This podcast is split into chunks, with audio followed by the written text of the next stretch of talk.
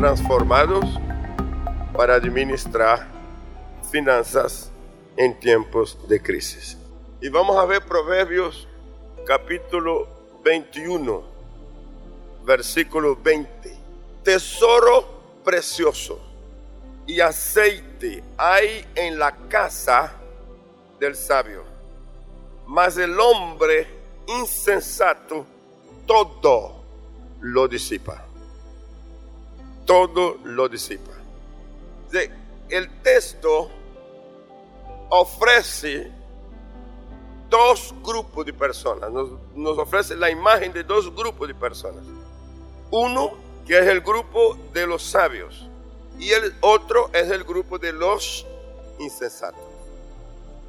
Aquí se marca una diferencia y una diferencia puntual y que conduce a los dos grupos a una gran distancia uno del otro, porque mientras uno, el tesoro, el aceite, que es un complemento, es algo que ya va más allá de lo necesario, está en la casa, mientras que el otro, aún habiendo tenido eso, termina en ruina porque él todo lo disipa. De ahí surge la pregunta, ¿por qué unas personas tienen y otras no? ¿Por qué unas tienen más y otras menos? Y este ejemplo y las preguntas siguen familias. ¿Por qué tal familia? ¿Por qué tal empresa? ¿Por qué tal ciudad? ¿Por qué tal departamento o de estado? ¿Por qué una nación? ¿Y por qué un continente de pronto se verá abocado a situaciones de pobreza, de necesidades extremas? Y no es gratis, eso no aparece así como por arte. No, esto vino porque hay un proceso y la palabra lo señala. Aquí comienza diciendo que hay una acción negativa en la persona que se llama insensatez. Ser insensato termina llevándolo ahí. En la traducción internacional, mire, en casa del sabio abundan las riquezas y el perfume, pero el necio todo lo despifarra. ¿Sí? Es un lenguaje más actualizado. El aceite aquí lo equivale a perfume. Arriba el sabio abunda. ¿Qué es lo que abunda en la casa del sabio? La riqueza. La otra palabra que usted debe tomar nota de ella es posible. Ser predecible. Es posible. En el caminar de la vida uno puede tener cuidado, uno puede adelantarse a través de un plan correcto y predecir situaciones y corregir aún a ellas. Quiero ofrecer 10 aspectos, 5 que tienen que ver con lo negativo, que es lo que hace que llegue ahí. La acción del necio o la acción del que no tiene sabiduría, el que no la usa. Es bueno también notar que el conocimiento y la sabiduría se parecen, pero no es igual. Usted puede tener mucho conocimiento y no tener sabiduría. La sabiduría es cómo se utiliza lo que sabe, cómo poner en orden, cómo llevarlo a la acción correcta.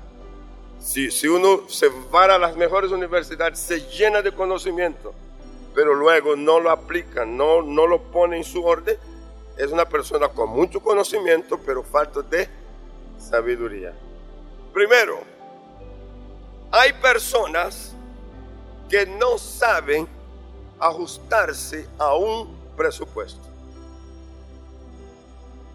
El simple hecho de que no sepa o no quiera ajustarse o sujetarse a un presupuesto, como la misma palabra lo indica, presupuesto. ¿Qué es presupuesto? El presupuesto es como la palabra en su original hebreo es shamá, que identifica esta acción: protección, cerco de protección.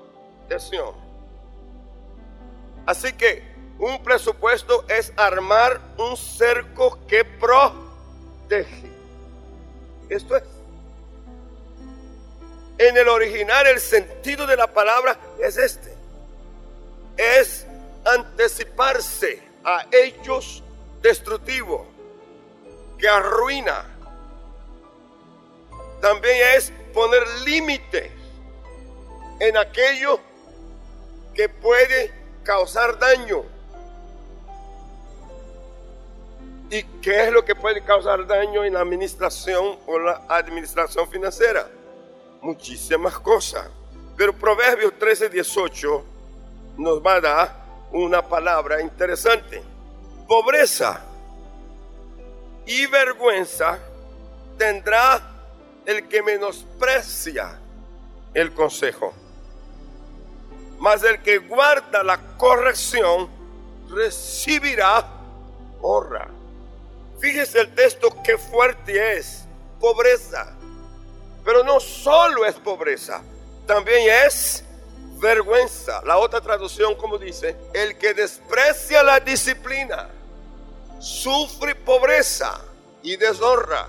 El que atiende a la corrección recibe grandes honores. En el mundo espiritual, la página de tu vida a esta hora está siendo escrita con letras extraordinarias que señala que tu decisión debe ser honrada.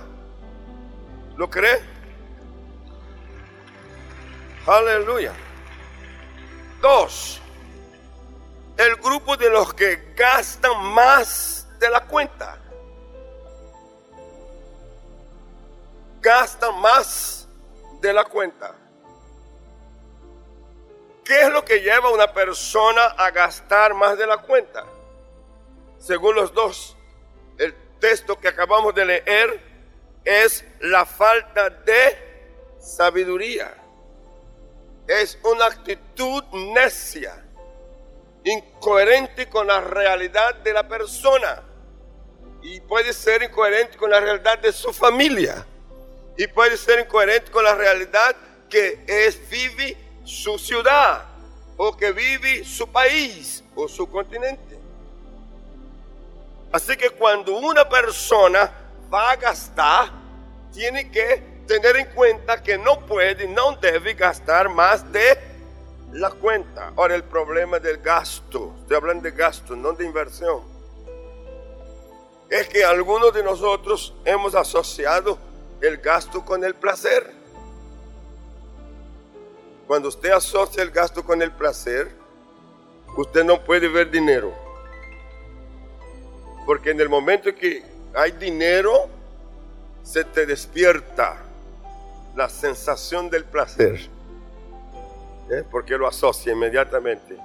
Lo ve una hamburguesa.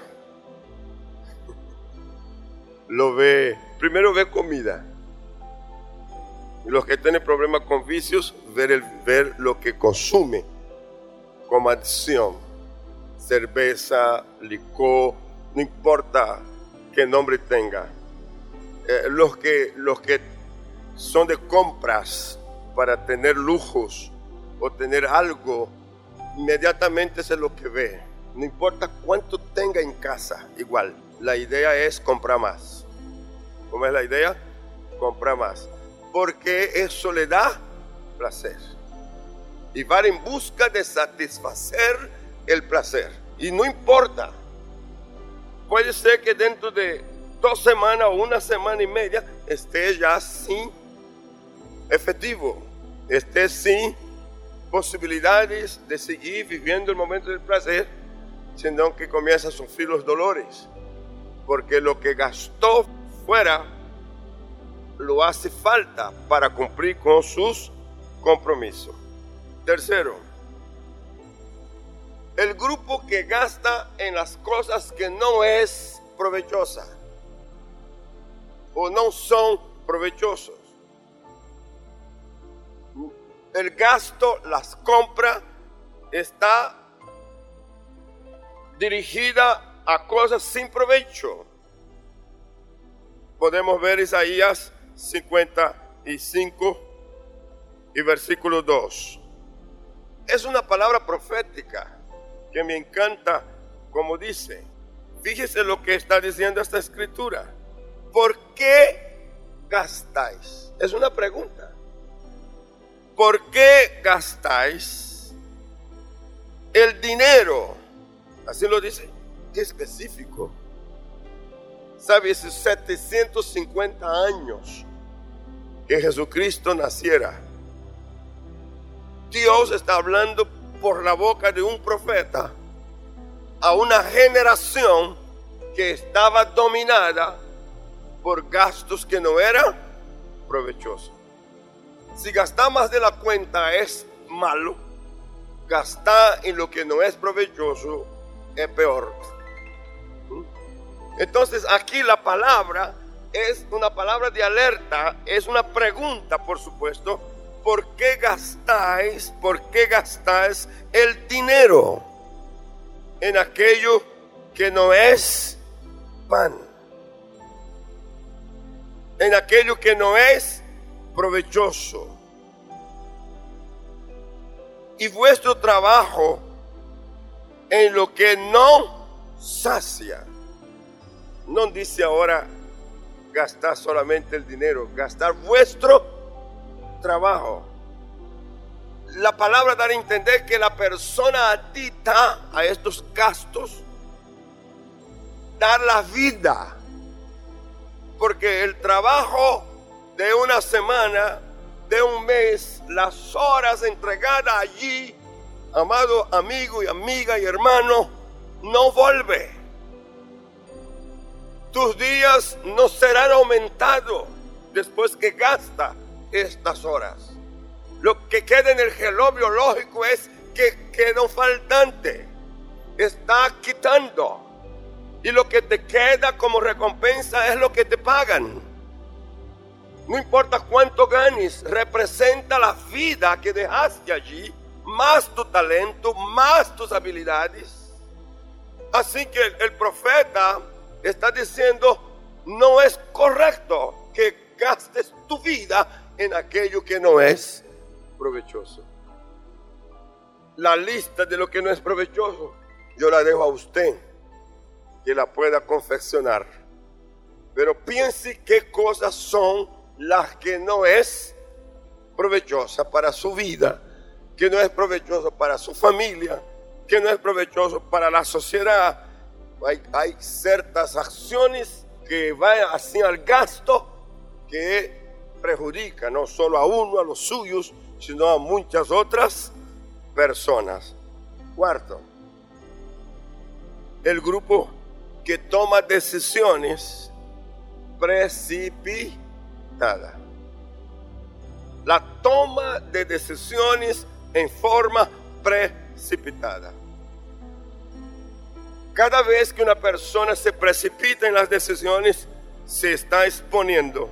En Proverbios, capítulo 21, versículo 5, que dice Proverbios 21, 5, los pensamientos del diligente ciertamente tienden a la abundancia, mas todo el que se apresura, ojo con eso, ¿cómo se apresura? Alocadamente, de cierto, oiga, qué fuerte es, de cierto, de que no hay alternativa, no hay salida. Una vez que la persona se apresuró en las decisiones y esta está mala, él va desierto a la pobreza. Quizás lo que la persona tiene en el momento pareciera que no es así, pero estas decisiones no tiene otra salida sino llevar a la persona a la pobreza. ¿Cómo es que uno puede llegar a las decisiones precipitadas? Por actitud compulsiva. Actitud compulsiva. Hay momentos en la vida que una palabra que se oye, un gesto que se ve, en la misma casa, en el grupo de amistad, si es empresa, negocio, con los socios o con la gente que interviene con uno en las diferentes áreas de decisiones, la persona puede acelerarse en su estado de ánimo y sin pensar, sin analizar, comienzan a tomar decisiones. Y estas decisiones le van a hacer un daño irreparable. Por eso es necesario que observe el texto una y otra vez. Te quiero decir que esto que estamos viendo no es efecto de un estado de crisis que está en la ciudad. No es un problema externo en la vida, es un problema interno. La persona que está actuando así no tiene gobierno interno y por lo tanto tampoco puede gobernar en su mundo exterior. No lo puede gobernar. Él es presa fácil, él va a ser envuelto y él va a sufrir la pena de esta situación que está dentro de sí mismo. Quinto, excederse en los límites. Excederse en los límites. Ya hablamos que presupuesto es cerco de protección. También son límites. Pero aquí lo quiero tomar con una posición más fuerte, límites. Y vamos a ver Proverbios 22, 28. Y ese es un texto que habla bonito. Este Proverbio 22, 28 dice: no traspases los linderos antiguos que pusieron tus padres. ¿De qué está hablando? Está hablando que insiste reglas, que ya insiste normas protectoras, que no necesariamente usted debe crearla o tenga que crearlas, porque ellas ya están creadas. Otras personas han vivido protegidos por ellas.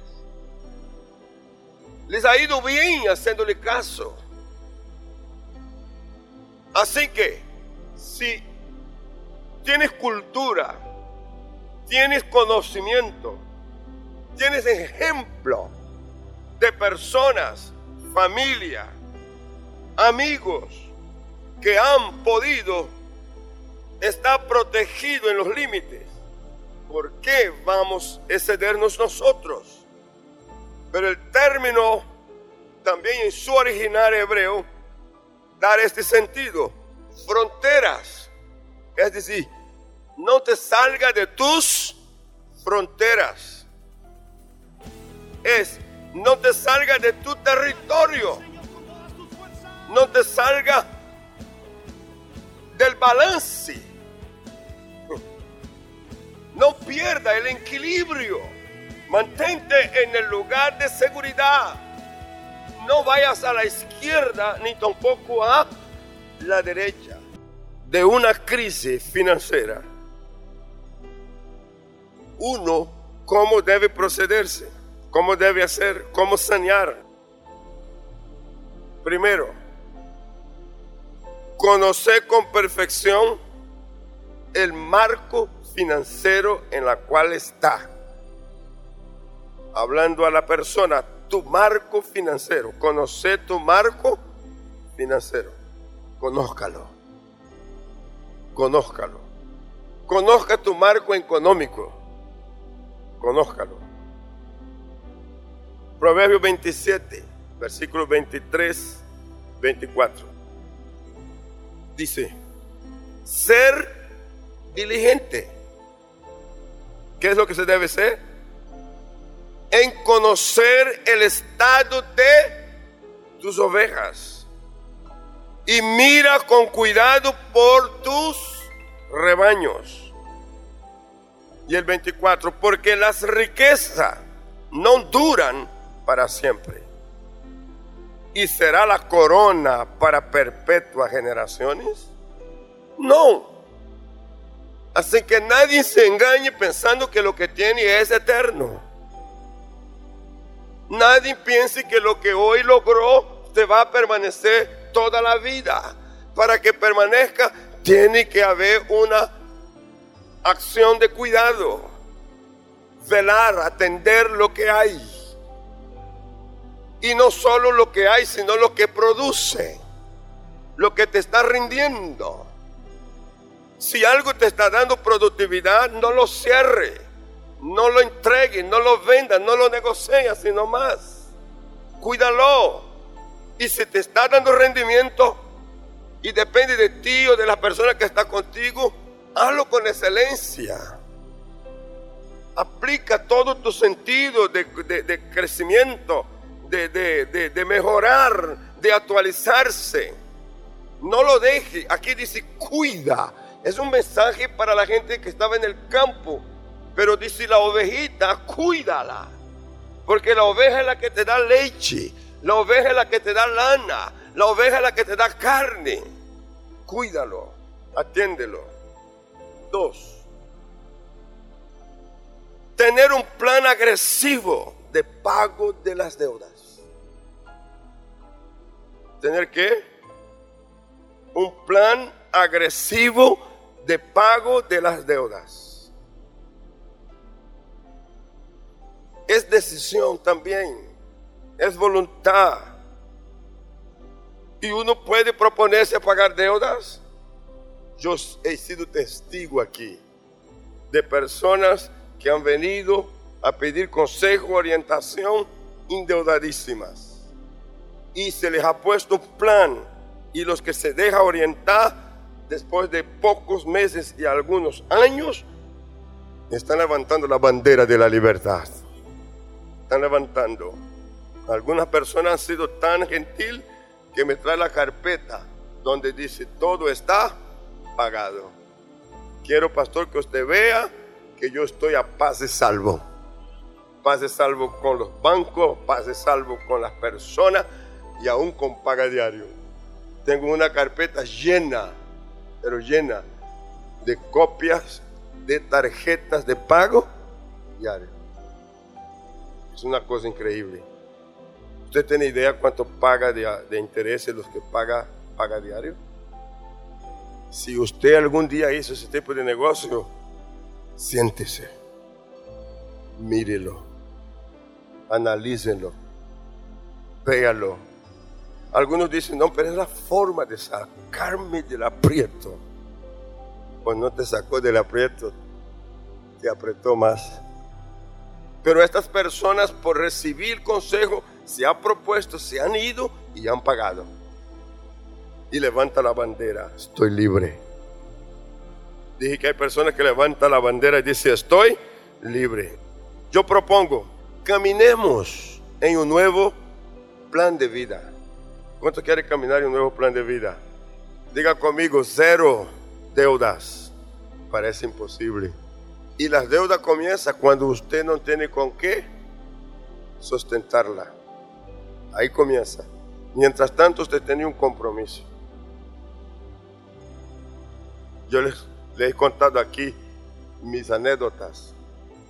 Estaba recién casado, feliz, queriendo vivir como los demás. Entonces en eso de vivir como los demás, vino alguien y me hizo una venta extraordinaria de cosas para la casa. Y me pareció fácil comprar. Y todo estaba bien para pagar. Pero con el pasar de los días, la crisis hizo que se perdiera fuentes de ingresos, se bajara salarios, y luego la segunda y tercera cota me quedó difícil. Y vi yo que el cobrador no descansaba. Usted sabe que los cobradores no descansan, no. Están entrenados para eso. Entonces cuando llegó la primera vez, digo, no tengo ahora, pero estoy por recibir, entonces doy la fecha de cuando voy a recibir, digo, yo recibo y pago. Y resulta que no me pagaron. Y el cobrador llegó exactamente en el día y en la hora fijada. Y yo tenía mi cara roja. Es difícil que un moreno se ponga de cara roja, pero la mía se quedó así como un chocolate quemado. Y yo estaba todo, y me avergoncé tanto, tanto. Y dije a la persona, mire, entre, ayúdeme a empacar y llévelo. No, don José. Digo, don José no, llévemelo. Claro, no podía hacer eso inmediato. Me quiso dar más plazo. Digo, no, porque yo, según lo que veo, mis condiciones están fuera de los marcos que yo tengo. Y empaqué todo, cocina, porque era asunto de cocina, todo, estufa, armarios, todo. Vamos a llevarlo, entregué. Pero usted pierde lo que pagó, no me importa.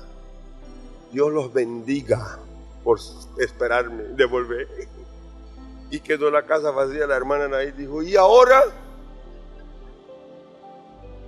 Yo dije, ahora espera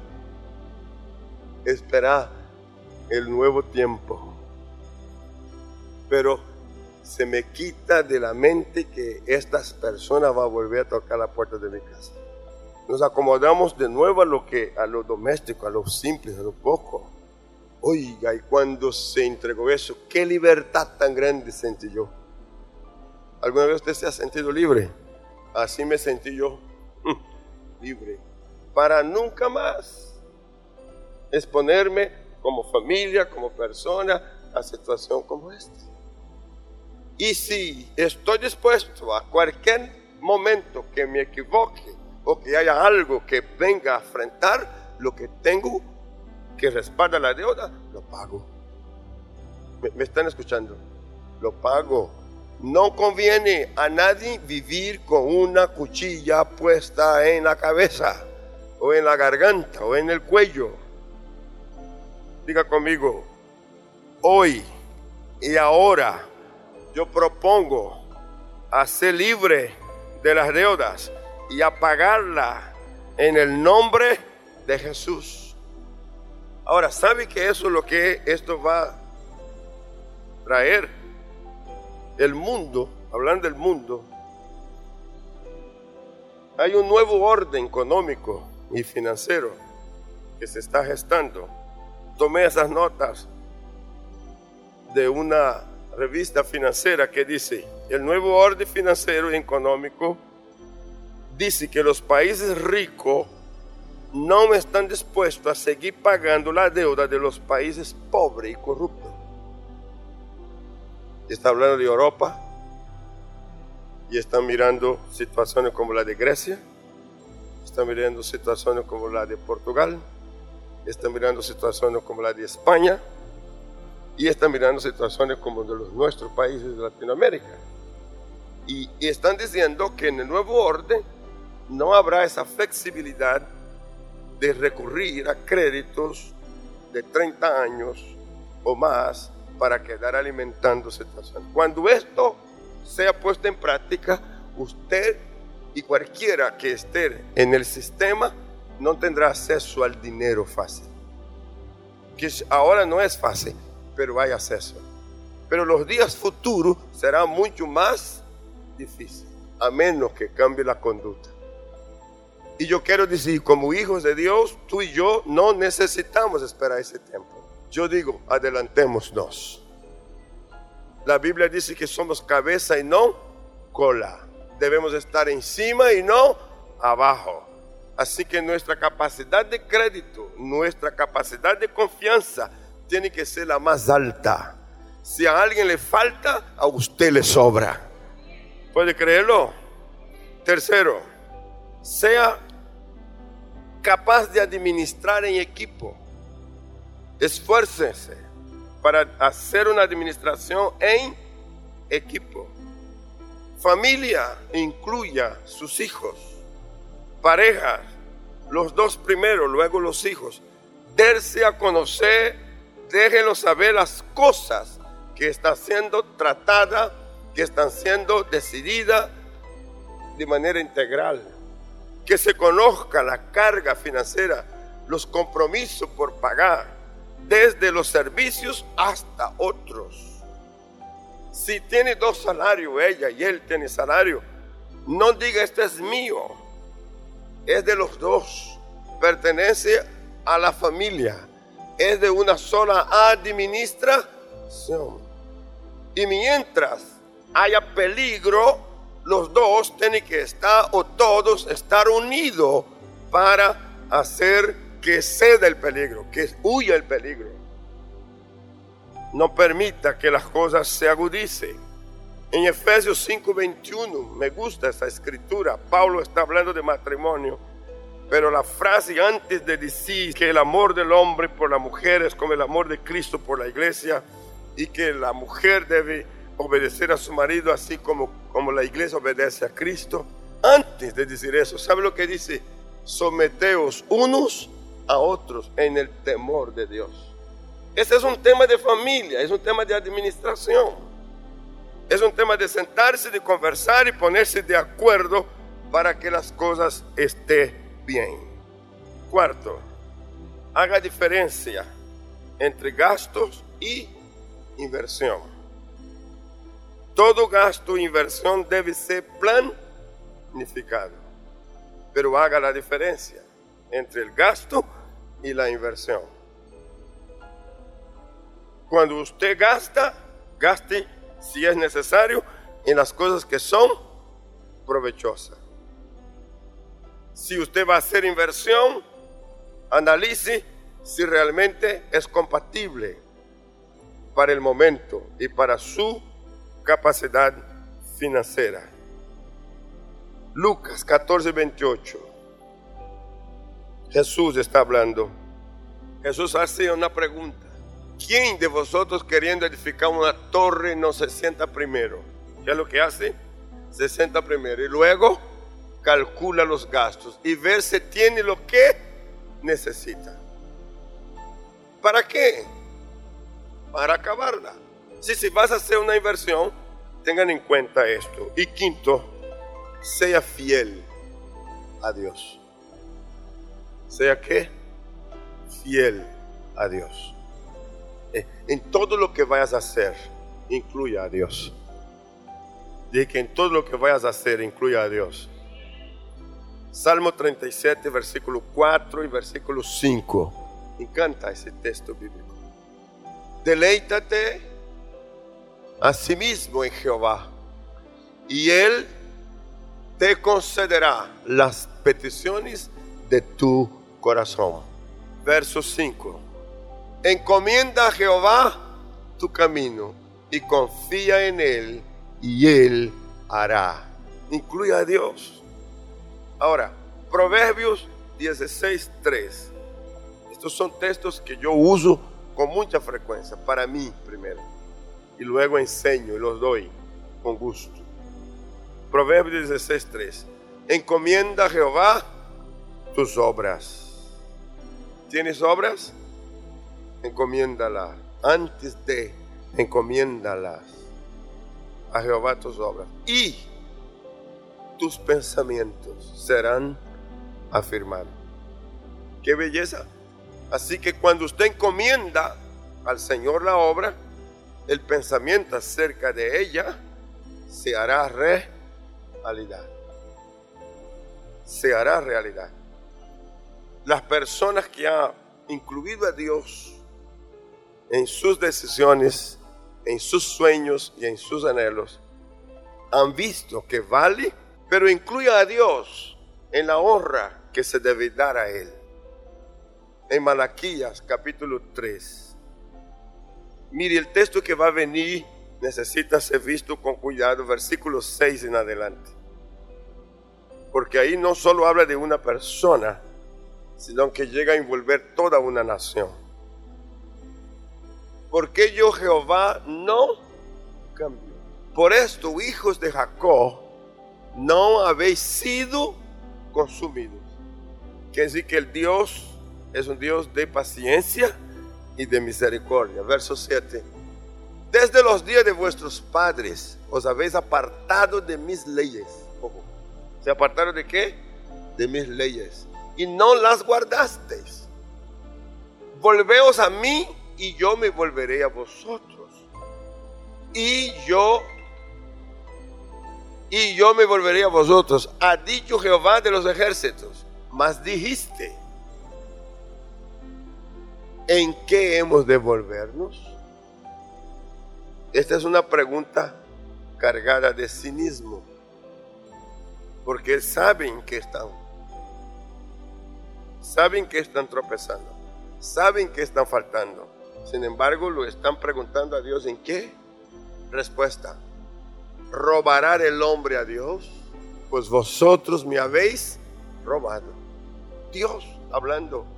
Y me dijiste, ¿en qué te hemos robado? En vuestros diezmos y ofrendas.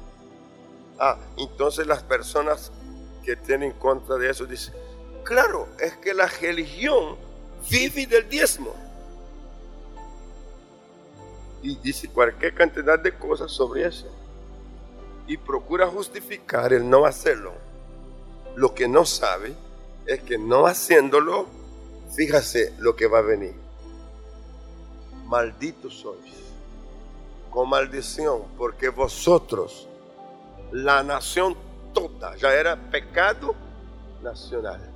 Comienza con uno, con una familia, con un grupo, con gente rebelde, con gente que justifica, con gente que tiene razones, con gente que alega, y luego va creciendo el número hasta que toda la nación toda me habéis robado. Trae todos los diezmos al alfolí y hay alimento en mi casa, y probadme ahora en esto, dice Jehová de los ejércitos, si no os abriré las ventanas de los cielos y derramaré sobre vosotros. ¿Qué va a derramar? Bendiciones hasta que sobreabunde. Acabas de oír una palabra de nuestro pastor y misionero José Satirio dos Santos. Somos Centro Cristiano, una plataforma misionera a las naciones hace más de 40 años. Suscríbete ya a nuestro canal de YouTube Iglesia Cúcuta y no te pierdas de las bendiciones que Dios tiene para ti. Juntos podemos seguir haciendo misiones. Con tu oración y generosidad podemos llegar más lejos. Si deseas unirte, da clic en el botón donar identificado con forma de corazón. Bendiciones.